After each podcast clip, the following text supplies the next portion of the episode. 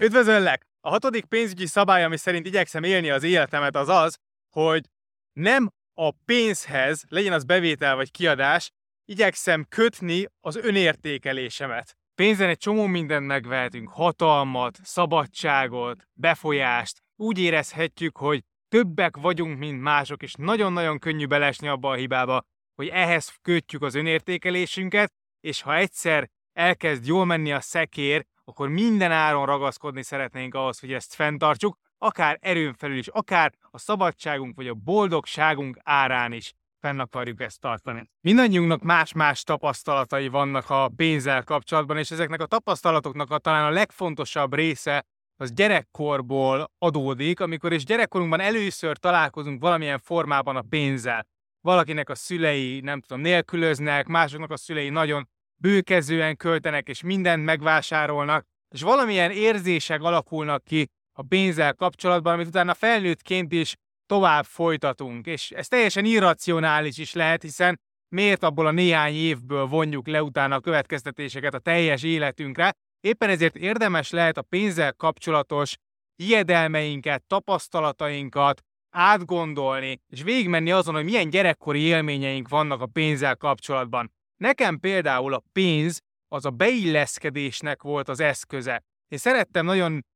idősebbekkel barátkozni, bandázni, szerettem volna menő arc lenni az iskolában is már, és ezekben a körökben mindig az volt a legmenőbb, akinek több pénze volt, aki, aki gazdag családból jött, az megvehetett mindenféle gumicukrot, meg csokit, meg édességet a büfében, ő már 16 évesen BMW-vel járt, és én szerettem volna ezekkel a menő arcokkal haverkodni, és ezért szerettem volna én is sok pénzt költeni. De én nekem olyan nagyon sok pénzt azért szüleim nem adtak zseppénznek, bár egyébként nem éltünk rosszul, de ezekhez a gazdag srácokhoz képest viszonylag kevés beosztható pénzem volt, ezért már fiatalon elkezdtem mindenfélevel üzletelni, hogy több pénzhez jussak, és egy kicsit az önértékelésemet ezáltal hozzákötöttem a pénzhez. Biztosan más formában, de gondolom, hogy neked is van valamilyen gyerekkori tapasztalatod a pénzzel kapcsolatban, és érdemes lenne egy két-három percet legalább rászánnod arra, hogy végig gondold, hogy mik is voltak az életedben a jelentős tapasztalatok gyerekként. Mik voltak azok az események, amikor először emlékszel arra, hogy a pénz szerepet játszott az életedben, és ez akár ilyen 8, 9, 10, 11, 12 éves korban is lehetnek, és ezek meghatározó élmények a későbbiekre nézve. És azáltal, hogy én ezt például felfedeztem magamban, hogy már 12-3 évesen megvolt bennem ez az igény, hogy egyrésztről kitűnjek, hogy odafigyeljenek rám, másrésztről pedig, hogy a pénzben láttam azt, hogy aki többet, több pénzt kap, több zseppénze van, a köré jobban odagyűlnek az emberek, azok népszerűbbek, ők több mindent megtehetnek, ők szabadabbak. Ez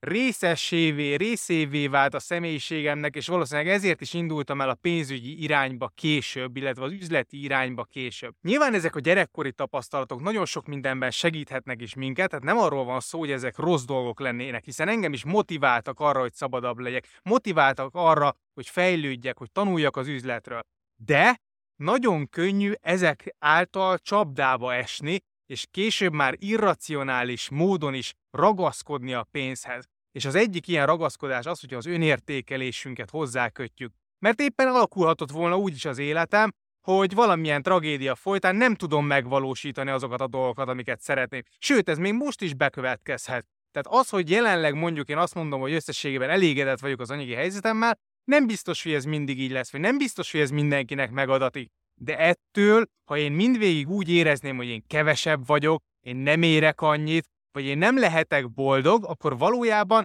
ezekkel a gyerekkorban berögződött gondolatokkal korlátoznám a saját szabadságomat és boldogságomat. Biztos nagyon mélyre lehetne menni ezekben a témákban. Én most azt mondom, hogy a két fő irányvonalat, vagy két fő hibát érdemes szerintem észrevenni és átgondolni így a saját életünkre vetítve, nézve így a, a pénz és az önértékelés témában. Az egyik nagyon könnyű az önértékelésünket ahhoz kötni, hogy mit látnak belőlünk mások. Hogy milyen autóval járunk, milyen környéken lakunk, mi az, amivel én, én több tudok lenni, mint más, milyen ruháim vannak, hova megyünk nyaralni, hogyan építem föl a Facebook profilomat, azon milyen képeket osztok meg, és ezért akár nem sajnálok nagyobb összegeket is elkölteni, hogy azt mutassam, hogy igenis én, én ezeket megtehetem. Tehát egyrésztről szerintem nagyon sok embernél ez az önértékelési probléma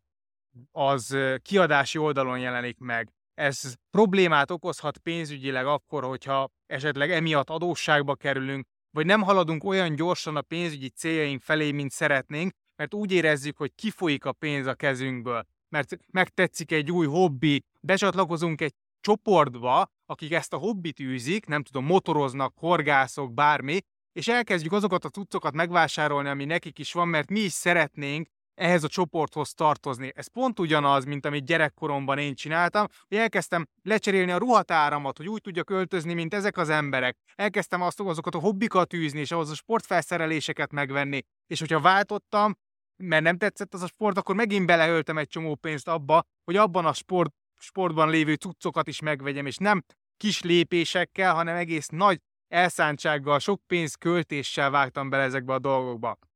Tehát egyrésztről az, hogy mennyit költünk, annak nagyon sok köze lehet ahhoz, hogy mennyire értékeljük önmagunkat, mennyire tudunk önmagunkkal békében lenni akkor is, ha egyébként mindenféle cuccunktól így eltávolodnánk. Ha csak, csak te vagy face-to-face -face egy másik emberrel, egy üres szobában, mennyire tudsz elégedett lenni magaddal, vagy mennyire van szükség az autódra, a státuszodra, a szimbólumokra, amiket hordasz, ahhoz, hogy kifejezd magad, ahhoz, hogy, hogy büszke tudj lenni magadra. Szerintem fontos lenne, hogy az alapján értékeljük a másik embert, hogy ő milyen értékeket val, hogy mennyire jó fej, mennyire segítőkész, mennyire önzetlen, mennyire bölcs, és ne pedig az alapján, hogy nem tudom, milyen ruha van rajta, meg milyen környéken lakik, meg milyen autóval jár. És hidd el, hogy ha azoknak az embereknek a társaságát keresed, akik egyébként bölcsek és jó fejek, ők ugyanúgy ezek alapján fognak megítélni, és nem pedig a cuccaid alapján. Én nem szeretem azokat az influencereket, üzleti tanácsadókat, meg, meg gurukat, akik azzal villognak, hogy hány garást tudnak megtölteni különböző menő autókkal, és ezt hirdetik, mert szerintem ez valójában nem a, ez a megérkezettség és lelki békének a kivetülése, hanem egy, egy olcsó manipulációs trükk, amiből nekem inkább az jön le, hogy valaki így lelkileg ilyen hiányos, vagy, vagy sérült, mint sem az, hogy mennyire menő, hogy hány autója van. Valamit ezekkel az autókkal, ezekkel a ruhákkal, ezekkel a kifelé mutatott erőből történő fitoktatással a legtöbben csak álcázni, leplezni próbálnak. És hogyha ezt megtanulod így látni, hogy mi van valójában mögötte, valószínűleg egy üresség, egy hiány, akkor rájössz, hogy ez abszolút nem menő, és sokkal menőbb az, hogyha valaki egyébként intelligens, jól megy neki akár az élet, tehát ügyes, okos, bölcs, boldog, nyugodt, de nem vág fel vele, és lehet, hogy csak akkor derül ki, hogy mennyire is jól csinálja az életét, amikor már jobban megismered. Úgyhogy én azt mondom, hogy inkább én az ilyen emberek társaságában érzem jobban magam, nyilván mindenki ezt döntse el maga, de azt szeretném, hogyha látnád, hogy igenis egy érték tud lenni az, hogyha valaki szerény, érték tud lenni az, hogyha valaki nek van egy erős belső béké, és nem a tárgyakban, kacatokban keresi magát. A másik gyakori csapda a pénzzel kapcsolatban az, hogy amikor az önértékelésünket a bevételi szintünkhöz kötjük. Szerintem ez gyakori lehet vállalkozóknál, felsővezetőknél, és nem csak a bevételi szinthez, hanem ahhoz is akár, hogy,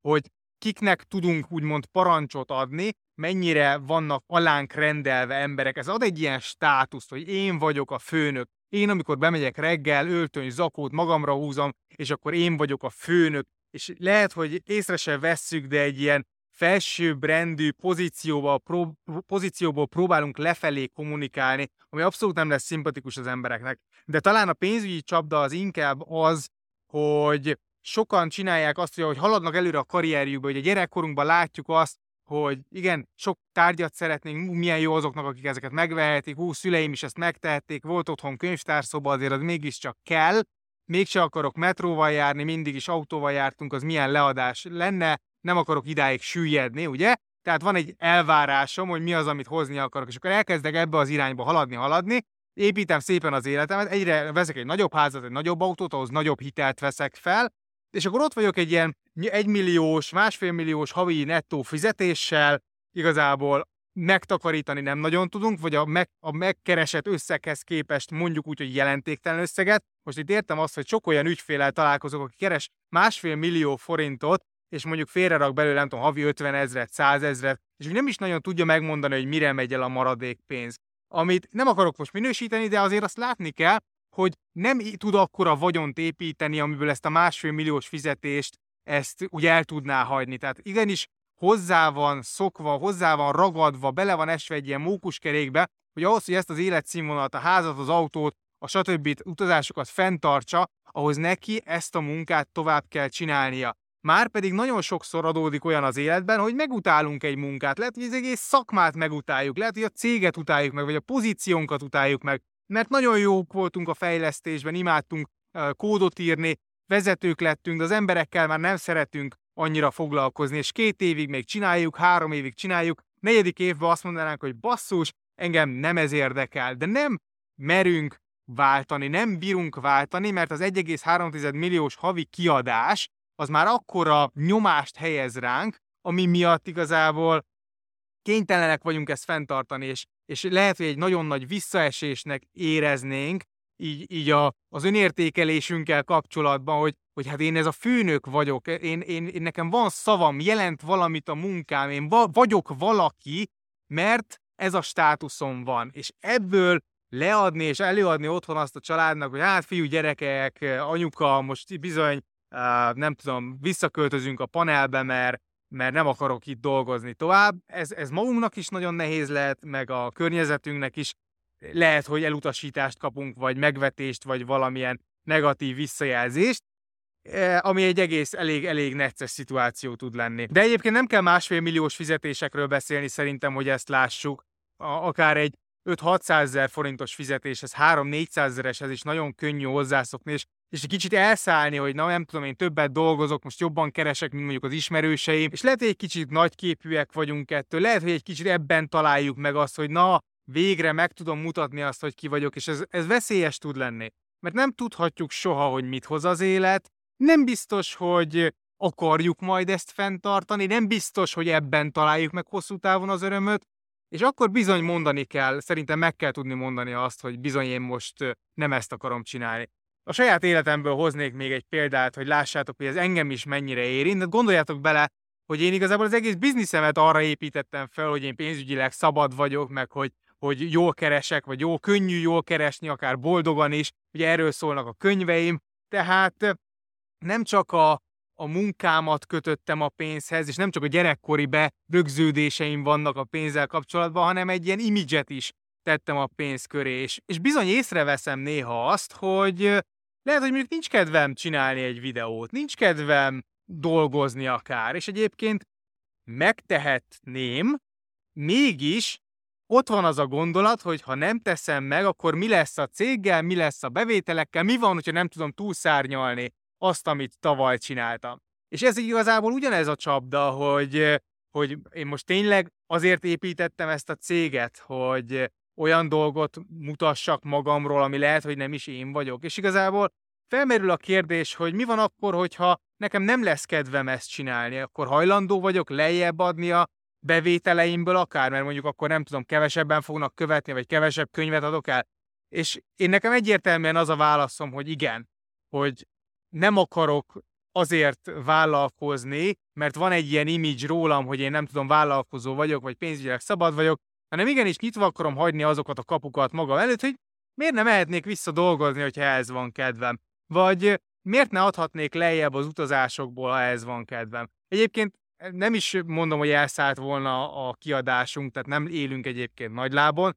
szerencsére, és egyébként tudatosan ezért is mondom, hogy szabadsággal tölt el az, hogyha nem költ sokat az ember, mert nekem bármikor van lehetőségem azt mondani, hogy nem tudom, harmad ekkorára fog visszaesni a bevételem, mert igazából abból is simán ki tudunk jönni. Tehát azt, kell, azt szeretem volna ezzel csak szemléltetni, hogy ez az én életemre is ugyanúgy hatással van, és nekem is meg kell hoznom a mindennapokban döntéseket, hogy esetleg többet akarok keresni, vagy fenn akarom tartani ezt az imidzset, vagy igazából azzal akarok foglalkozni, amit szeretek, és én igyekszem figyelni arra, hogy igenis azzal foglalkozzak, amit szeretek. És a bizniszemet is úgy építsem, hogy azt csinálom közben, amit szeretek. És most éppen ez az utazós időszak van az életünkben, és ezért próbálok olyan vlogokat csinálni, meg olyan tartalmakat, amik éppen érdekelnek engem, a személyiségfejlesztés és a pénzügy kapcsolata.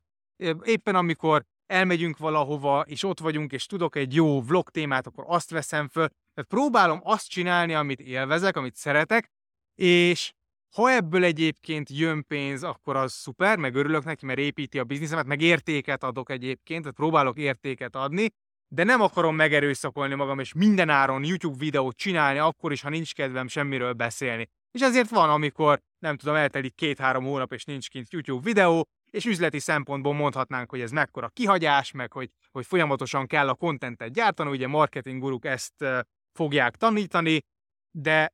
én meg azt mondom, hogy nem érdekel, mert nem fogok azért videókat gyártani, hogy lefárasszam magamat, meg azért, hogy most nem tudom, egy kicsit nagyobb legyen a bizniszem. Én akkor akarok videót csinálni, akkor akarok beszélni, amikor van mondani valóm és van kedvem hozzá. Úgyhogy én neked is ezt szeretném ajánlani, tud, hogy nem vagy egyedül, tud, hogy, hogy ez rám is hatással van, meg szerintem a mi mai társadalmunkban mindenkire hatással van, és éppen ezért tekints inkább empátiával azokra, akiknek ez nehezen megy, és, és te pedig nyugodtan szabadítsd fel magad ez alól, és önmagadat a bevételi vagy kiadási szintettől függetlenül értékes embernek látni, mert mindannyian értékes emberek vagyunk, egyediek vagyunk, különlegesek vagyunk, és nem számít, hogy mennyit költesz, vagy milyen bevételi szinted vagy, van, attól még szuper vagy úgy, ahogy vagy. Ezt tudatosítsd magadba, illetve azt, hogy tényleg együtt vagyunk ebben a nehézségben, gödörben, és ezt mindenkinek, mindenkinek van ezzel dolga valószínűleg. Nagyon sok sikert kívánok neked ehhez, csak így tovább, hajrá!